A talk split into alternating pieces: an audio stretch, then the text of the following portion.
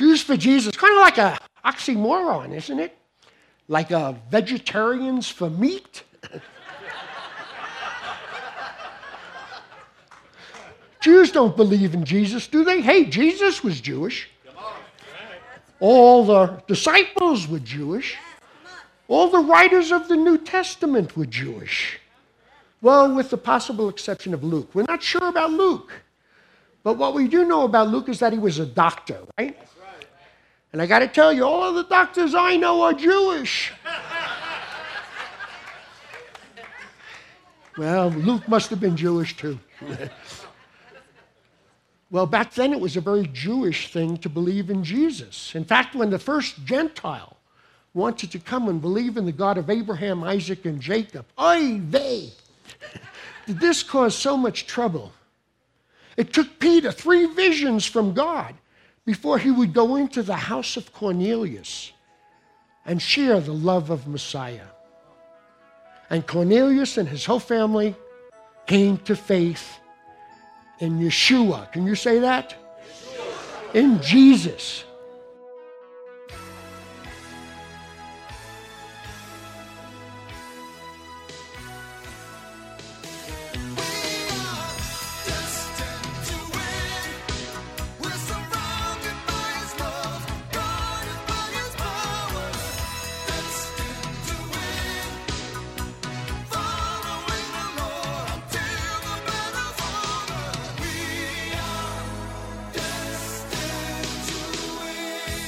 Welcome to the Destined to Win podcast with Pastor Tim Masters. Pastor Tim is the senior pastor of Victorious Life Christian Center in Flagstaff, Arizona, welcoming a guest speaker for this message. I'm Joe Harding, inviting you to join us for worship services Sunday mornings at 10 and Wednesday evenings at 6:30. Join us at 2615 East 7th Avenue across from Cal Ranch. For more information on the ministries of Victorious Life Christian Center or to make a donation online, visit us at vlccaz.org.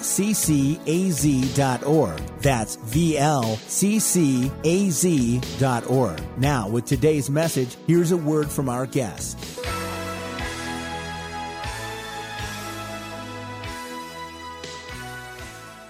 As you know, uh, Victorious Life is a firm uh, supporter and believer in Israel, of the Jewish people.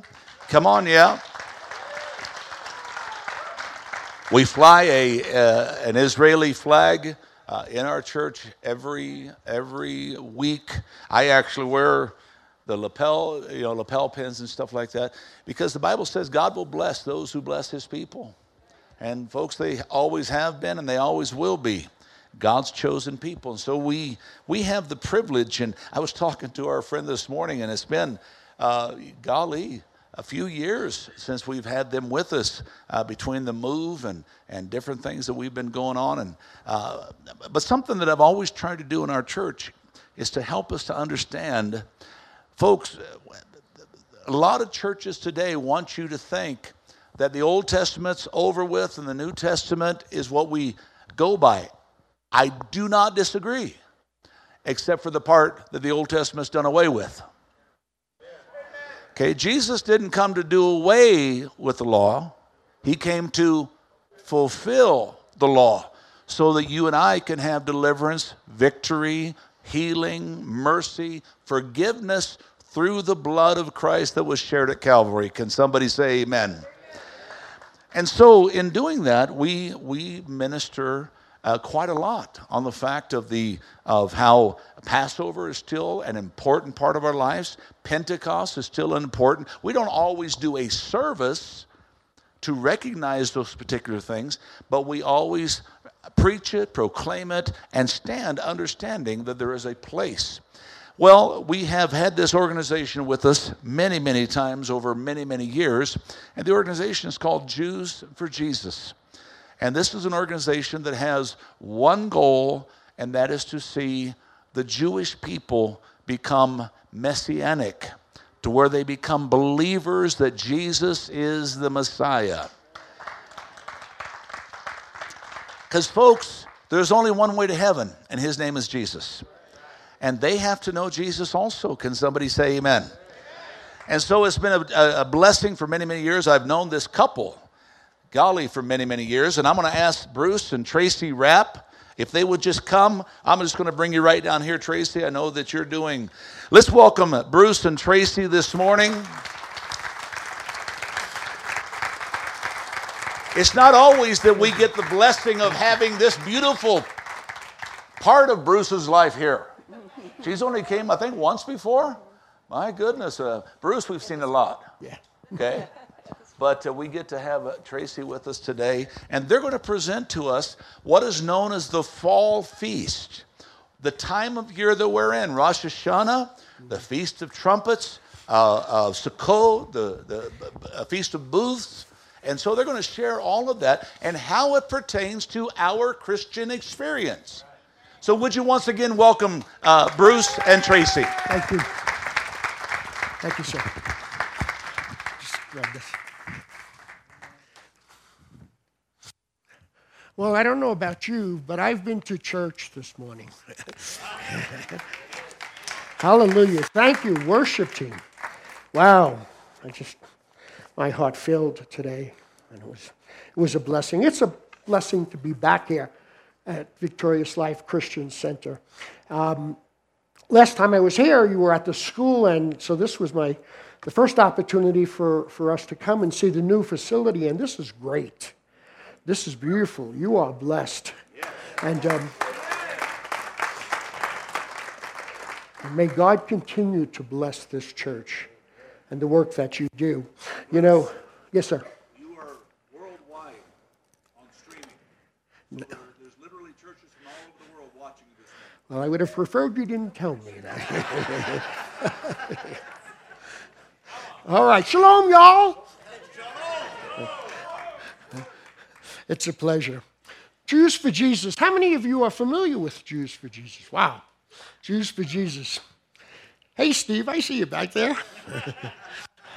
Jews for Jesus. Kind of like a oxymoron, isn't it? Like a vegetarians for meat.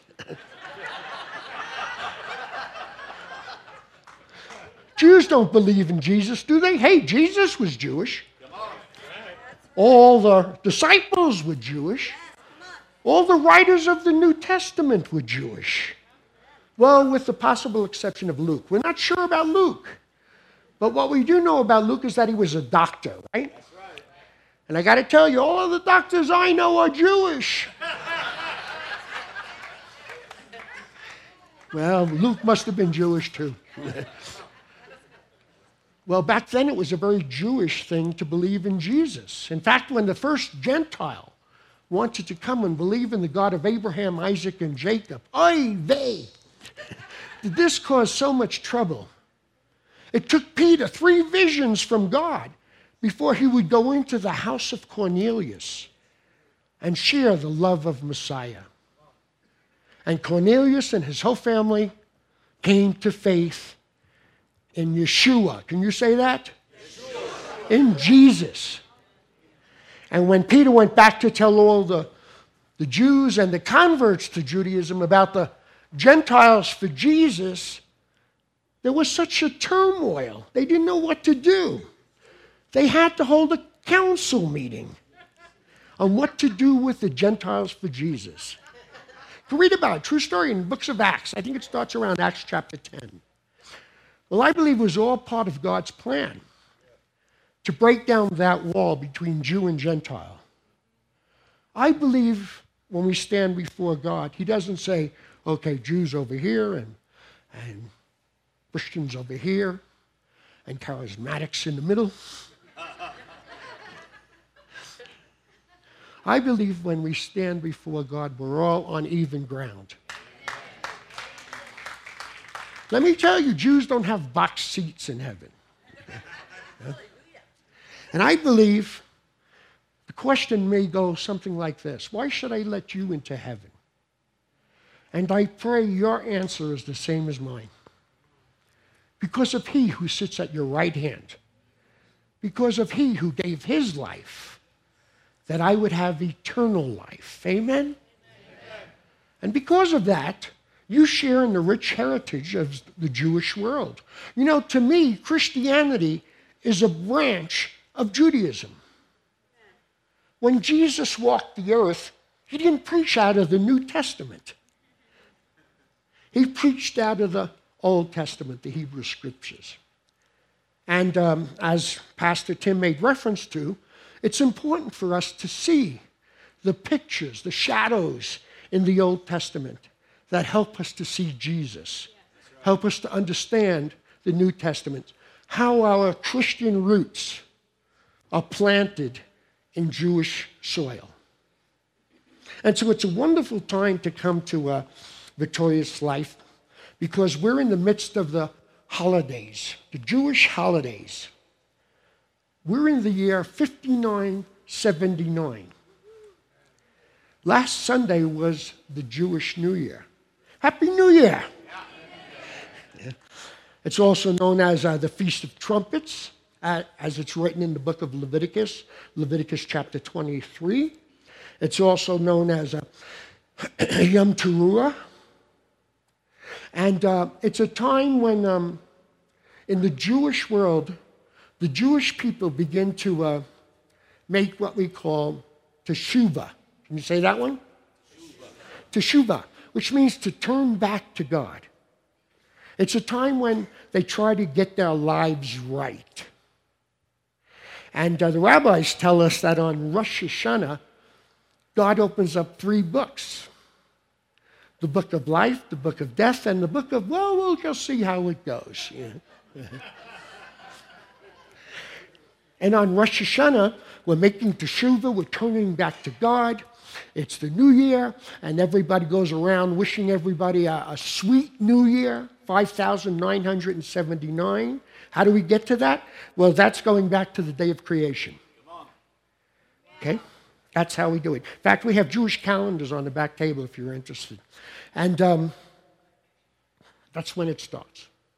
And so in the Jewish world, they're all reflecting on God and uh, forgiveness and getting right. And um, these books are opened. And there's a number of different things that the Jewish people do on this holiday. One is to uh, blow the shofar. You know the shofar? The shofar, it's a, it's a ram's horn that's used for a number of different things. It's used as a call to worship, it's used uh, in battle, it's used um, when the reading of the, the books would be opened with Ezra and Nehemiah. And they'd come together, because not everybody had a Bible. They'd come together and they hear the word of God. And the shofar, Rosh is two days would be blown over 125 times in those two days. And um, it's calling you to come back to worship, get right with God. And we have a shofar here. I'm going to ask Tracy to blow it because I have a lot of hot air and um, I can't blow it. You know. So there's a, actually a certain chant and types of blowing that are done, but we'll just have Tracy blow it. And,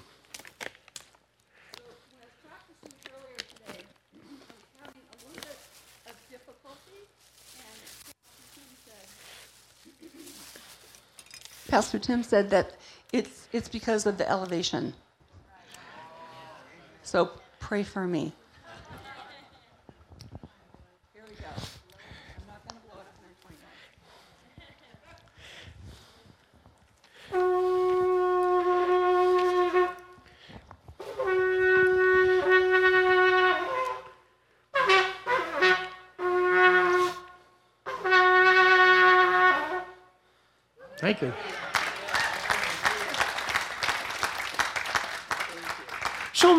Living in the times of uh, Jesus or before him, you know, uh, when the temples were standing, uh, and hearing sound, you know, and, and being called to come back.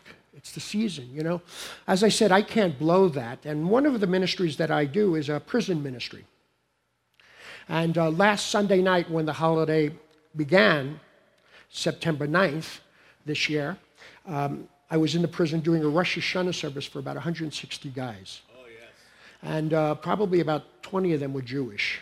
You know, people go, Jews in prison? Yeah, they're in prison, not for murder. Yeah. They're there for drugs and embezzlement, you know. But, and I couldn't bring in a shofar, so I brought this little thing. they loved it. anyway, the shofar blowing.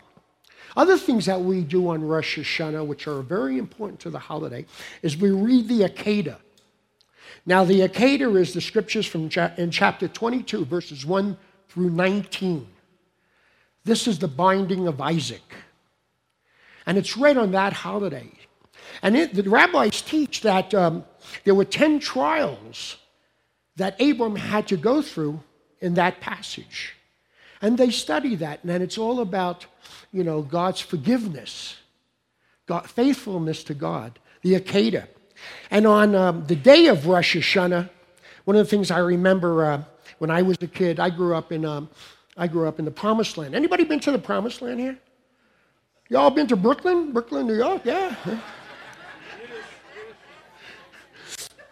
Well, when I grew up in Brooklyn, on the day of Rosh Hashanah, remember the holidays always start at night, so the night before, uh, we would make what we call tashlich. Can you say that one? Lech. Spit all over the place. Tashlich. And tashlich is um, casting out, is what it means. And it comes out of the uh, verses Micah chapter 7, verses uh, 18 through 20. And what happens is the synagogue, the congregation, and I've seen them do this in, in, um, in Phoenix. They would go up to Superstition Mountain, to the lakes, these Orthodox communities.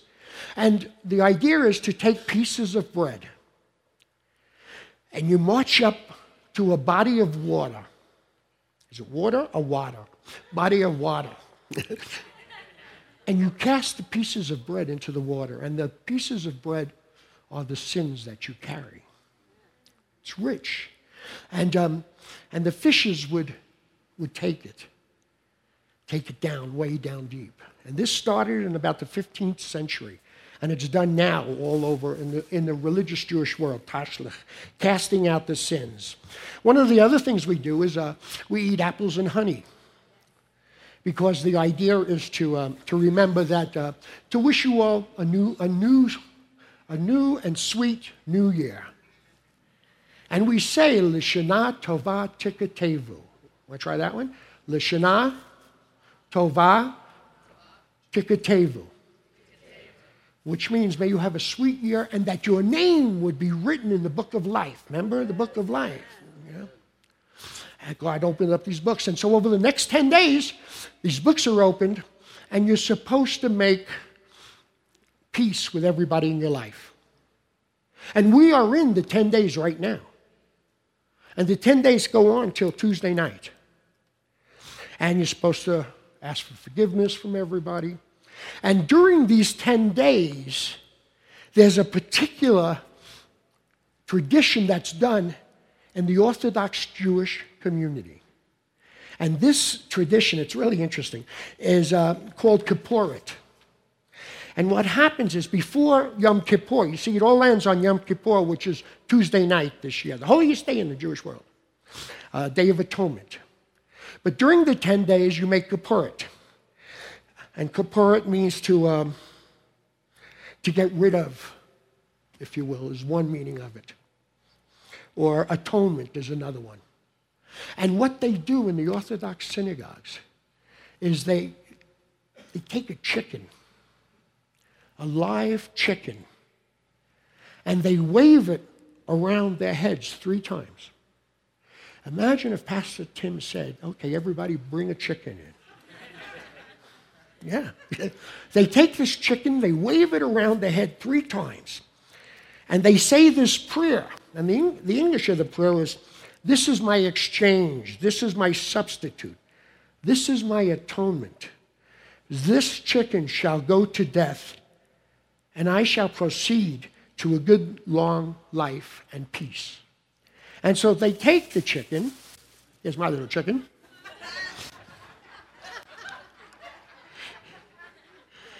And they wave it. This, this is real, this is the real deal.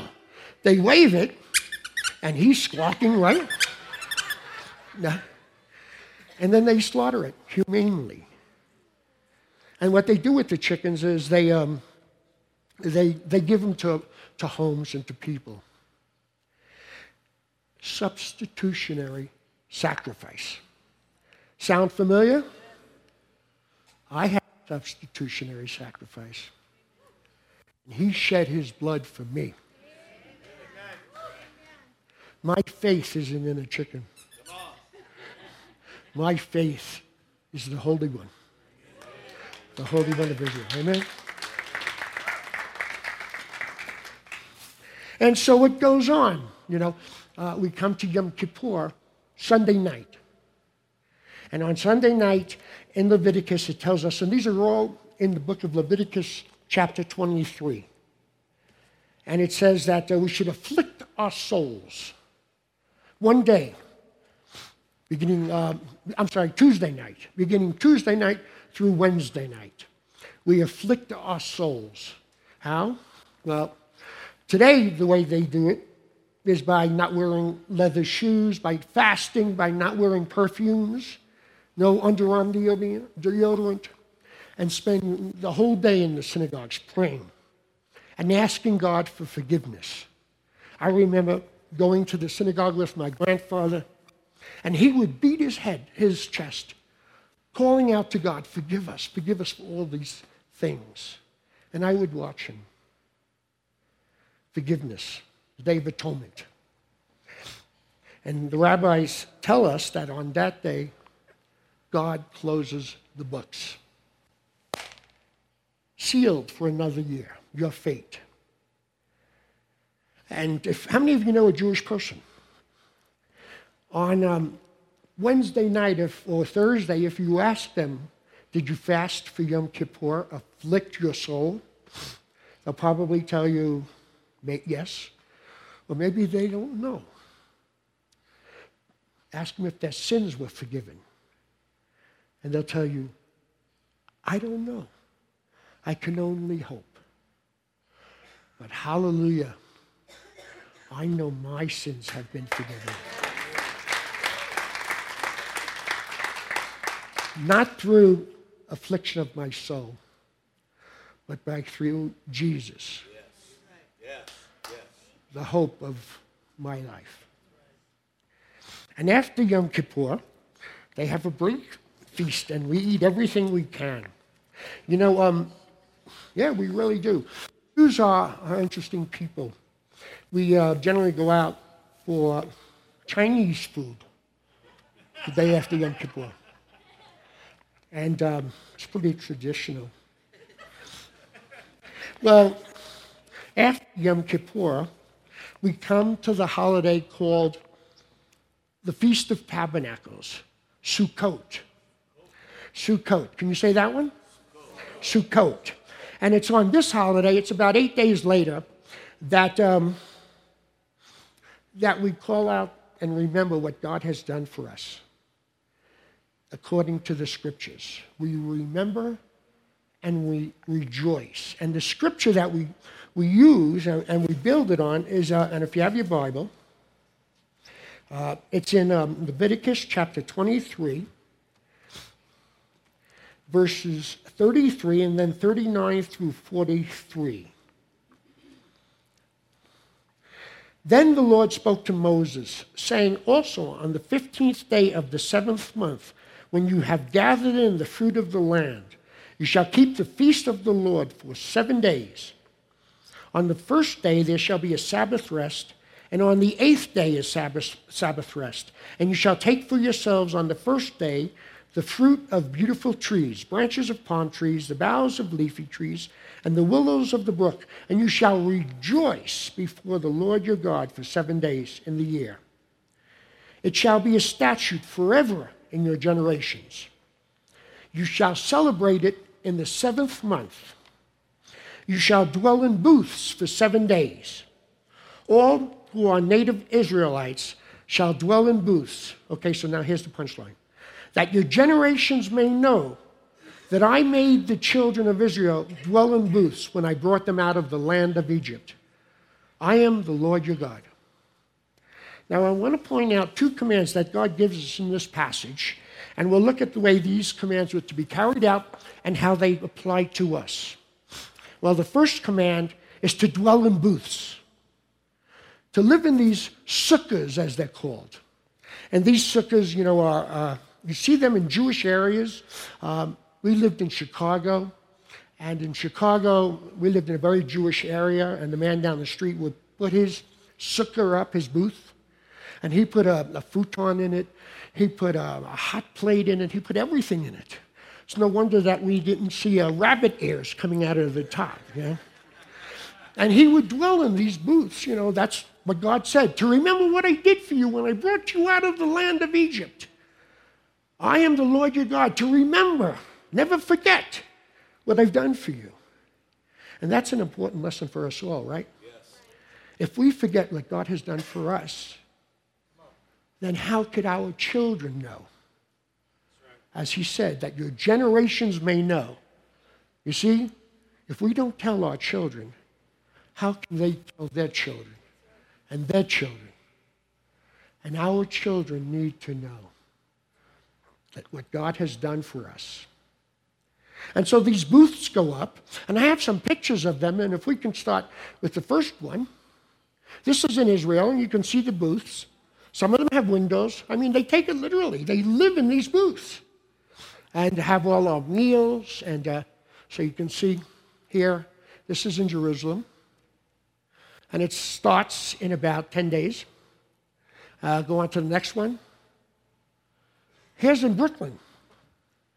You know, they would put these out on their, make ledges off of their uh, apartments to remember what God has done for them. On to another one. Here's a, a community one. And you can see the palm branches on top, and that's what it said. Take the leafy branches, palm branches, and willows of the brook. And the idea is that we can see the heavens through the branches. And we would worship in it. I remember we built one, my grandfather and me and my brother loved it because we used it as a fort. but my grandfather used to get so upset, you know, we'd be climbing all over it. On to the next one. You can see it's a, a fall holiday. Uh, you know, there are scholars that say our national holiday, Thanksgiving, comes from this holiday. After all, the pilgrims were Christians, and they celebrated, um, you know, giving thanks to God in the fall. And, um, you know, it wasn't about football and turkey. It was about giving thanks. So maybe there is a connection between the pilgrims and, and, our, and, and this holiday, the Feast of Tabernacles. Actually, this holiday was one of three holidays mentioned in the scriptures, and I believe it's in Exodus um, 22, I'll check in a minute, where God commanded the children of Israel to make pilgrimages to Jerusalem and give special gift offerings. And we see this in the New Testament. The first one is Passover. And you know, a clear picture of that is when you see uh, in, in, the, in the in the yards of the temple, the gardens, all these, it was like a flea market, a farmer's market, money exchanging. You know, when Jesus got really upset, you know the story, and turned the tables, said, You're making a mockery of my father's house. See, why were they doing it? Jerusalem swelled up with people in accordance with God's command. Second one was uh, Shavuot. Anybody know Shavuot? Pentecost. 50 days after Passover, they were commanded to come to Jerusalem. And uh, we see a picture of that in Acts chapter 2. When we see up in the upper room, 3,000 got saved. You know, and it says they were from all different parts of the world, that world. Why were they there? In commemoration of what God had ordered, that they come to Jerusalem and celebrate the holiday. And the third time is during the Feast of Tabernacles. And so here you can see uh, this family rejoicing by having their meals in the sukkah. On to the next one. I love this one. Look at this one. Everybody's rejoicing. Look at the cat. The cat's rejoicing, you know. Everybody's so happy, you know. Thank you, Lord. And you see the fruit hanging because it's a harvest holiday, the time of year. Go on to the next one. Here's another picture of one. So you get the idea. On to the next one. This we'll come back to at the end. We'll come back to this one at the end. Uh, on to the next one. Here's another picture of one. On to the next one. Okay, we can keep going. Yeah. And here in um, Flagstaff, if there's any Jewish synagogues, if you drove by, you might see one of these in their backyards or in the parking lots. On to the next one. Here we are again in Brooklyn. They take the word literally. I beg your pardon? A doll? Well, the idea is that you want to go into it. Yeah. Uh, on to the next one. This is the lulav and etrog. I'll talk about that in a minute. On to the next one. Uh, he's praying in the sukkah, the booth. Feast of Booths. On to the next one. It's also known as the Feast of Ingathering. Some believe, you know, that, um, that Jesus would return at this time. And some believe he would return on Rosh Hashanah. You know, in Thessalonians 1, 4, 16, it says, with the shout of an archangel and the blast from heaven of the shofar, he will descend. Maybe some believe uh, on Rosh Hashanah because the trumpet's blown so many times. Well, it didn't happen this year. But if you go on the internet, you see all these people that are saying that that's what's going to take place. Hey, here's the sukkah mobile. You can order a sukkah and they'll deliver it and set it up at your home. Seems kind of odd, doesn't it? Yeah. But think about it. We have Halloween stores opening up now. Right? We have Christmas stores opening up now. So if you lived in a very religious Jewish neighborhood, maybe this isn't that far fetched. You know, and um, you can see he's uh, wishing on it, says, wishing you a happy Sukkot. Um, Sukkah, Sukkot. So the Jewish people were called to remember. That's, that's great. We'll come back to the other one uh, later. To remember what God has done for them. I am the Lord your God who brought you out of the land of Egypt, out of the house of bondage. And not only to remember, but to rejoice in what I've done. And that's what it said in that passage. And the way that we rejoice, actually, let's go back to where the man was holding the lulav. See the lulav? Yeah, that. Now, the lulav is branches, three different branches that are uh, tied together. And it means sprouts. And uh, the three branches are what was written in the scriptures the palm branches, which ought to be a symbol of our body, the um, willow branches, represent our lips, and the myrtle branches represent our eyes. And the lulav sprouts are wrapped together, and um, the lemon, which is actually called an etrog, is supposed to represent our heart. And everybody in the home, before they go into the sukkah and have a meal, which would say a blessing. And the blessing would go like this Baruch atah Adonai Eloheinu melech haolam, asher kiddushanu b'mitzvotav, v'tzivanu el lulav. Blessed be O Lord our God, who's given us the commandments to wave the lulav. Very nice. Okay, waving the lulav. What's the big deal? Well, the idea is to remember. Well, let's hold on to this. With all my heart, with all my body, with my lips, with my eyes. I give all glory to God who surrounds me on all sides. It's rich, and we can draw from that. And then they would say a second blessing, which is Baruch atah Adonai Eloheinu melech haolam shechayanu v'kimanu v'hidjanu lazman chazeh, which means, um, blessed be O Lord our God, King of the universe, who has brought us to a season such as this, to this season, the season of the ingathering. And I thank God because here in Arizona, we're going into the cooler weather.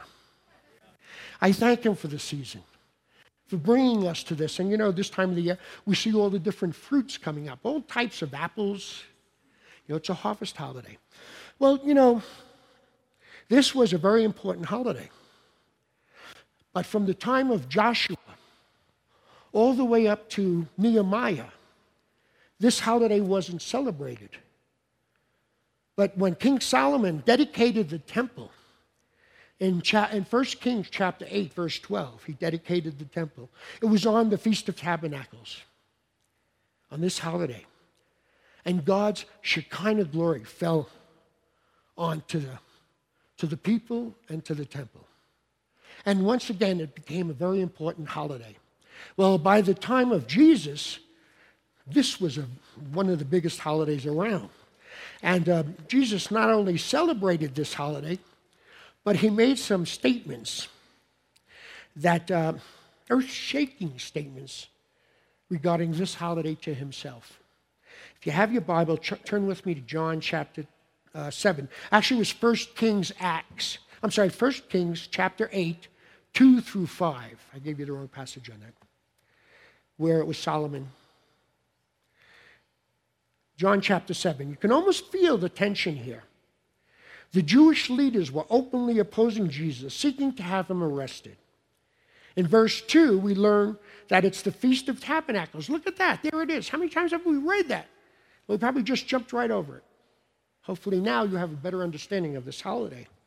We learn that it was the Feast of Tabernacle, Tabernacles, and Jesus' own brothers are doubting him, daring him. Go into Jerusalem. Jerusalem's full of people. Show them who you are. Reveal your glory. And he said, My time hasn't come yet.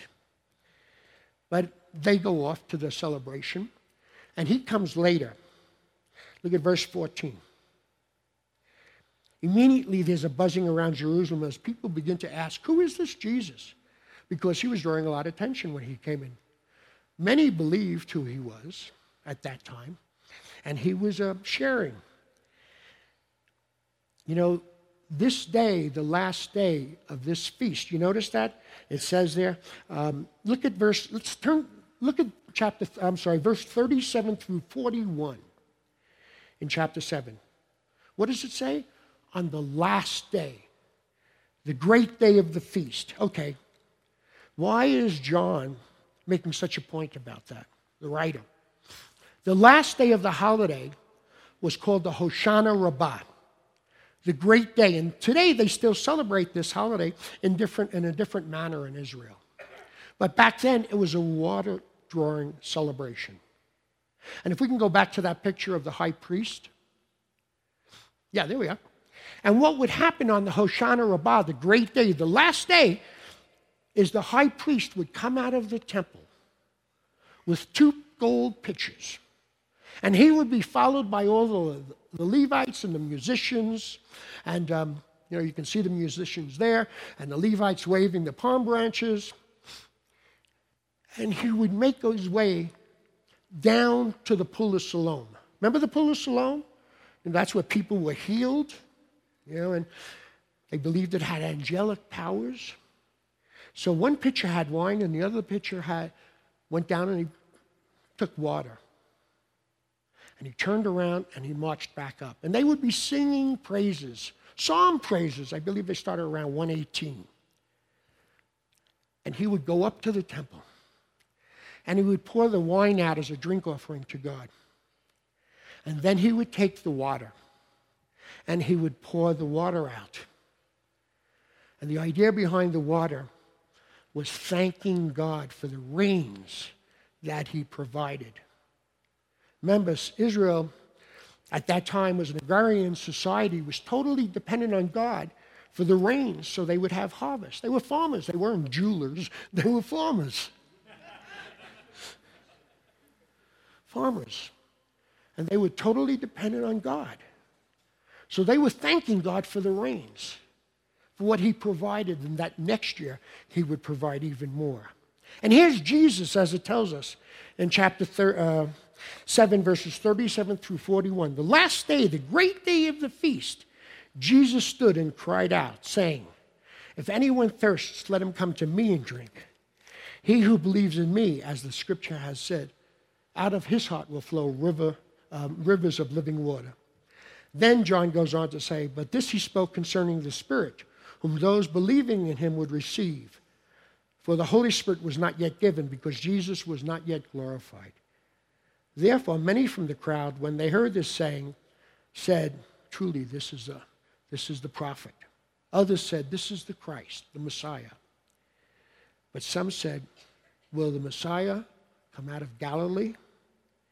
In order to fully appreciate Jesus' declaration. And we all know it. If anyone thirsts, let him come to me. I have the rivers of living water. How many of you heard that verse?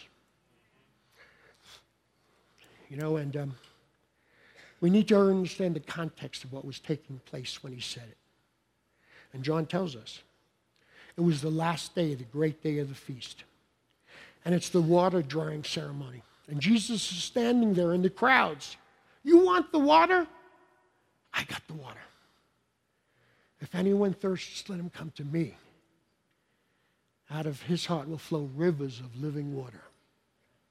You know, and so as, as we read this and see the meaning of this holiday, it's my hope, my desire, that it helps you to understand more of how our Christian roots are planted in Jewish soil. And therein lies the burden of Jews for Jesus to share the Jewishness of our Messiah Jesus with Jewish people who say he can't be the Messiah. He is the Messiah. And hallelujah, one day he's coming back again. Oh,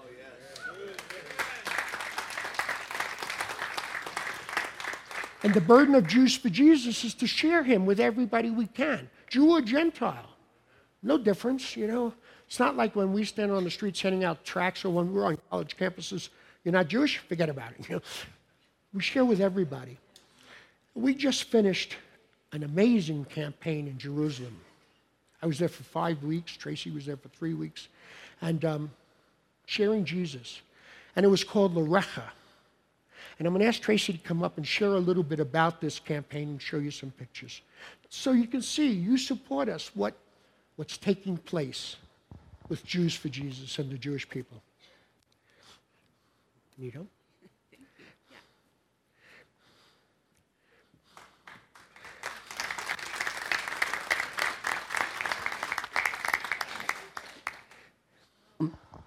That, can you hear? Okay. so Jews for Jesus started in the 1970s, and it was a bunch of you know Jewish young Jewish hippies that really started to have a thirst uh, for God and came to believe that Jesus is the Messiah. And from that time, Jews for Jesus started to share um, their faith in Jesus by frontline evangelism. And that's what we've been doing since the 1970s, handing out tracts all over the world, frontline evangelism. And we had a dream of sharing, just reaching all the Jewish people throughout the world. And in 2000, we decided to do campaigns throughout the world and we did 77 campaigns. And we had a vision that we would end up, that these campaigns would end. So we were in Budapest, we were, um, Bruce was in South Africa.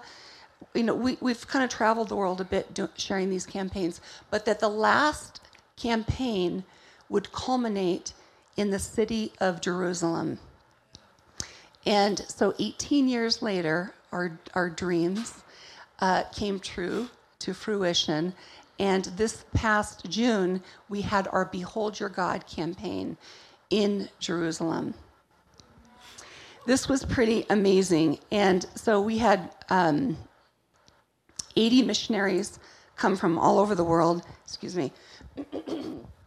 190 people came from churches all over the United States, and some in, um, I think we had a church from Hawaii, but this had to be something different. So, through a lot of prayer, we decided how do we reach the Jewish people in Jerusalem?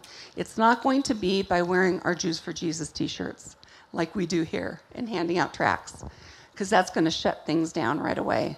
So, we decided that we needed to do V'ahavta Larecha Kamocha, which is love the Lord your God with your heart and love your neighbor as yourself. So Larecha is your neighbor. Love your neighbor. And, you know, this is God's heart. This is God's, the most important commandment that He gives us is to love Him and to love our neighbor as ourself. And out of Mark, it, it says, the greatest commandment, the most important, important commandment is this one Jesus said, Hear, O Israel, the Lord our God, the Lord is one. Love the Lord your God with all your heart, with all your soul, with all your mind, with all your strength.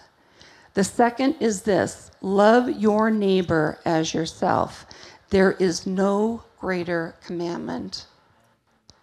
So we decided instead of handing out tracts, we are going to go and love the people in Jerusalem. And that's it. And this is how we did this.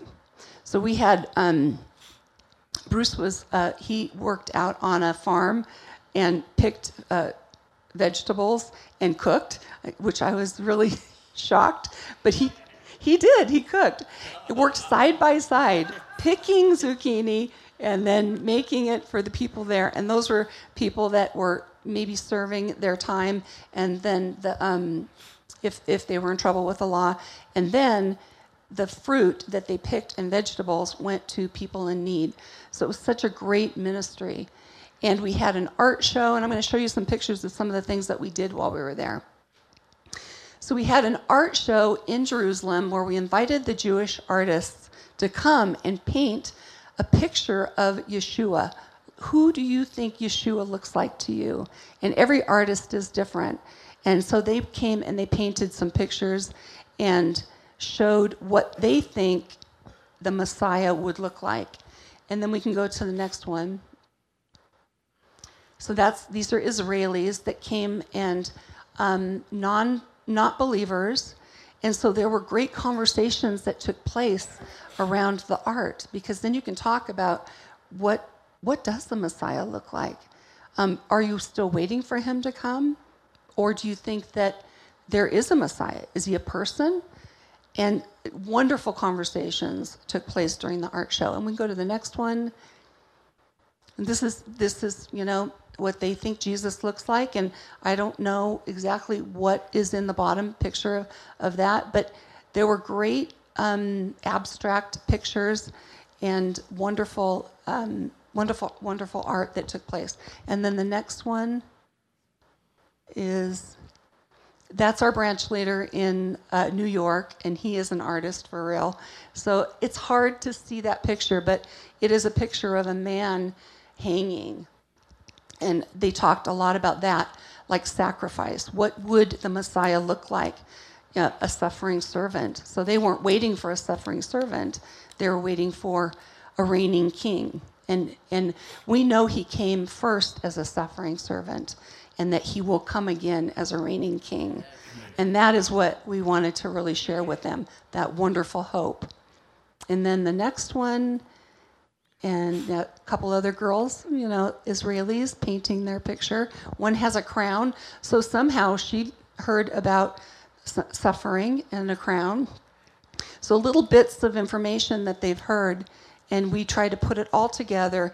And um, there's a lot of mistruths out there, and one of one of the things that our we do and our heart is is to dispel all those mistruths about Jesus, about the church, about believers, because people think they know what we believe, but um, but they really have a lot of mixed up thoughts.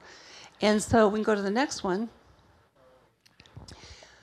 so we, we worked in the parks in Jerusalem, and you would think Jerusalem is the most beautiful, pristine city, but no, it's very poor because most of the Jewish people that are Orthodox live in Jerusalem. So we'd go into the parks and help clean out the parks. And people would come and ask, Why are you doing this? And wow, that was a great time to be able to share. Why, why are we doing this? Because people took vacation time, very precious time, money, hard earned money to come and to work side by side and not just see the land, which is a wonderful thing to do. Most Christians come to see the land, but an opportunity to now serve God's people in the land. And we cleaned out parks, and then there's another one. Um, that's Bruce, the back of his head. Uh, he worked or went into Alzheimer's homes and uh, worked with the people there and helping them, and nursing homes, and worked side by side with the people and just showing the love. and the next one. And so I, I went and uh, we just kind of said, okay, where are we going? Where do you want us to go? And they sent me to an animal shelter. And I was so not dressed and ready for this animal shelter. I did not have the right clothes for this, but it was an amazing time of ministry. So I went into the animal shelter. It's a no kill shelter, and where they bring, you know, there's about 300 animals there that they take care of in this shelter. And I was able to work side by side with um, all Jewish um, people that served there and worked there modern Orthodox, Orthodox. And we walked the dogs, we cleaned out the kennels, we did a lot. And they, and they would just watch us every day, day in, day out, and go, What? Why are you here doing this? And then the amazing thing about this ministry was I think it's on the next slide. Well, there's me, there's me playing with some puppies and there's Aviva to the right, and I'll tell you a little bit about her. That, that's an amazing story. So we can go to the next one. Um, so there's a picnic table there. And at the end of the day, we would all sit around the picnic table and get to talk. And every day, a little by little, there were people there with me from churches, which we would share faith. And it was never strong, you know, this was not Bible bashing. This was why who are you and you know why are you doing this little by little we were able to share faith and at the end of the week the owner was at, was gone that day. So they felt like they had this freedom to kind of hang out and just talk. And you know how god works in such mysterious ways? Always at the 12th hour he is amazing. We had these conversations and one of the um, really really smart guy, he was the, uh, the vet there, said to us, he said, so, so then you're real Christians. And we were all like, yeah, like people think Christians, there's a lot of people out there that proclaim to be Christians. And so they really saw the reality of what a Christian, who a Christian is, what they do, and why they do it. And that was some amazing ministry. And if we, I think the next one is the next one, the slide. Oh, these are Israelis, um, soldiers. Uh, they're not praying. They're actually on a tour, but that's in Jerusalem.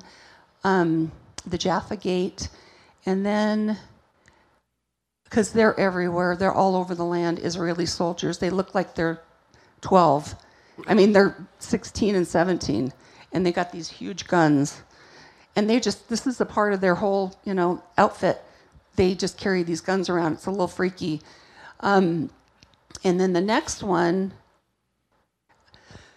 so um, i'm going to get to this in just a second so the girl the young girl you saw in that picture which was it was hard to see her she's 19 years old modern orthodox jewish doesn't know a gentile has never really run into or had a relationship with a Gentile. Her entire life is her home, her community.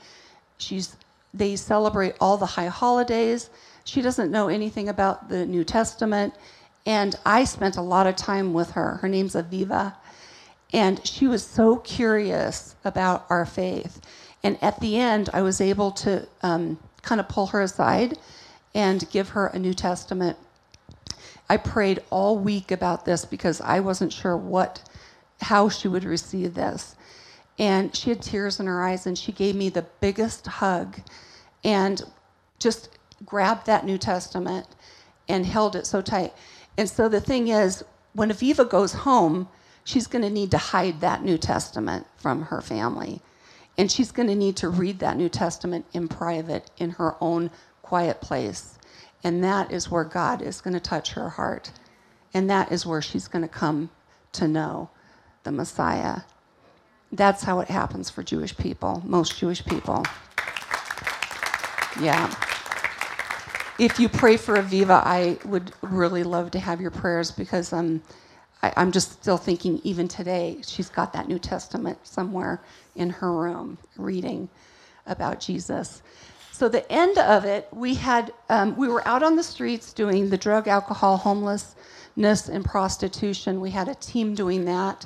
Um, we had teams um, in the serving the blind children. We were all over Jerusalem, and we were spread out because we didn't really want people to come to find out. Oh, there's people here that are proselytizing.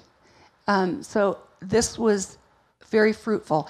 God really honored our love and sharing uh, with the Jewish people, and we weren't found out by the anti the, the missionaries there because there are some anti-missionaries that can come in and thwart your thwart what you're doing. So God really blessed, really blessed this. Anything else that I? Do you want to show the video? Yeah, and the, so the video. It's about 30 seconds. The video. So this is a video of um, Not this. Labiel. Yeah, Labiel. Anyway, he is. He grew up in Bethlehem. He's a Christian. Um, he's Arab and you could see the excitement. So he's sharing his testimony. I got this because I want, they needed this for our website, and this is showing his. He's sharing. It's all. It's it, it it's in um, it's in uh, Arabic, so you won't understand what he's saying. But he's sharing about how precious it was for us to come serve alongside. So I think we're going to show that now. Okay, so we're at the animal shelter. That's Aviva there. And That's um, Aviva to this the is right, Aviva, yeah. And she has been so awesome helping us um, with the dogs and acclimating to everything. And um, this is Nabil, and he has one of the new arrivals. This little baby puppy that has a um, a hurt little arm um, and shoulder, but uh, he's going to be, she, she is going to be great because she ate really well today and um, she did such a great job. She's so strong. She's strong. She's going to make it.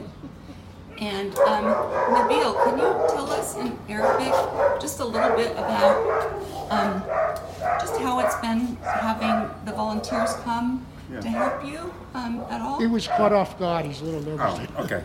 Bismillah ar-Rahman ar-Rahim. Um, إحنا هنا فيش عنا كثير. ناس بتساعدنا. إيه، شركة لرعايخة. رعايخة؟ نكون رعايخة. Yeah. إيه، بتبعت لنا ناس مشان تساعدنا. الناس هاي بتيجي لعنا. إيه، بتساعدنا بتسوي عنا جو حلو. إحنا كثير سعداء إنه هيك ناس بتيجي لعنا. كثير بعطونا قوة. كثير بعطونا كاخا إيه، تكفى أمل. شكرا كثير لكم وعلى المساعدة إيه، إحنا بنحبكم كثير وبنتمنى نشوفكم السنة الجاية السنة اللي بعديها شكرا جزيلا Thank you very much Thank you so much. Okay Okay. He was so cute because he, because he's, I don't know if he's Orthodox Christian, I think he is, but he's so excited to share his faith. And so when we were there sharing, he was just like, yes, listen to them. They know what they're talking about. So that was, that was great to hear him in his native tongue. And yeah, I and that just was, want to finish up. I know we all want to get out. Um, you notice, I don't know if you noticed on his hand, he was wearing this wrist strap. here, here, or, I have this. And the wrist strap uh, was these straps that we handed out to everybody in Jerusalem. It's actually these packages that are all in Hebrew. And the strap says Larecha, which means thy neighbor. And then there was a website. And we would hand it out, and it would allow us to engage with people. Love thy neighbor. That's what the Bible says. And we're here because who loved us? And so um, I brought a bunch of these today, and um, I want to make them available to you. There's two straps in every package, and um, you can go to the website if it's still up, and it's in English and in Hebrew, learn a little bit about Lorecha, thy neighbor. And you should have all received the card, one of these cards. And if you fill out the card and hand it to Tracy or myself at the back, we'll give you a package. I only have one package, and there's two straps in each one. One package for each person because I want to make sure everybody gets it. And um, just a reminder to love thy neighbor. Also, real quick, um, there's a lot of stuff on the table. This is a great buy. And this is a commercial now, okay? This is called Multitudes. And um, in here, this is a Jewish believer who painted all these pictures out of the Gospel of Matthew. And you know, Matthew was the book that was called to, uh, to the Jews. And she gives explanations on all of these chapters and these prints uh, that with a Jewish spin on the book of Matthew. And the book normally sold for 55 bucks, it's only 10 bucks. And it's a great coffee table book. So if you're interested, there's Jewish calendars that, back there. Come by and say, hey, thank you for allowing us to share with you. Keep looking up because he's looking down. And Lashana Tova Tikateva. Amen.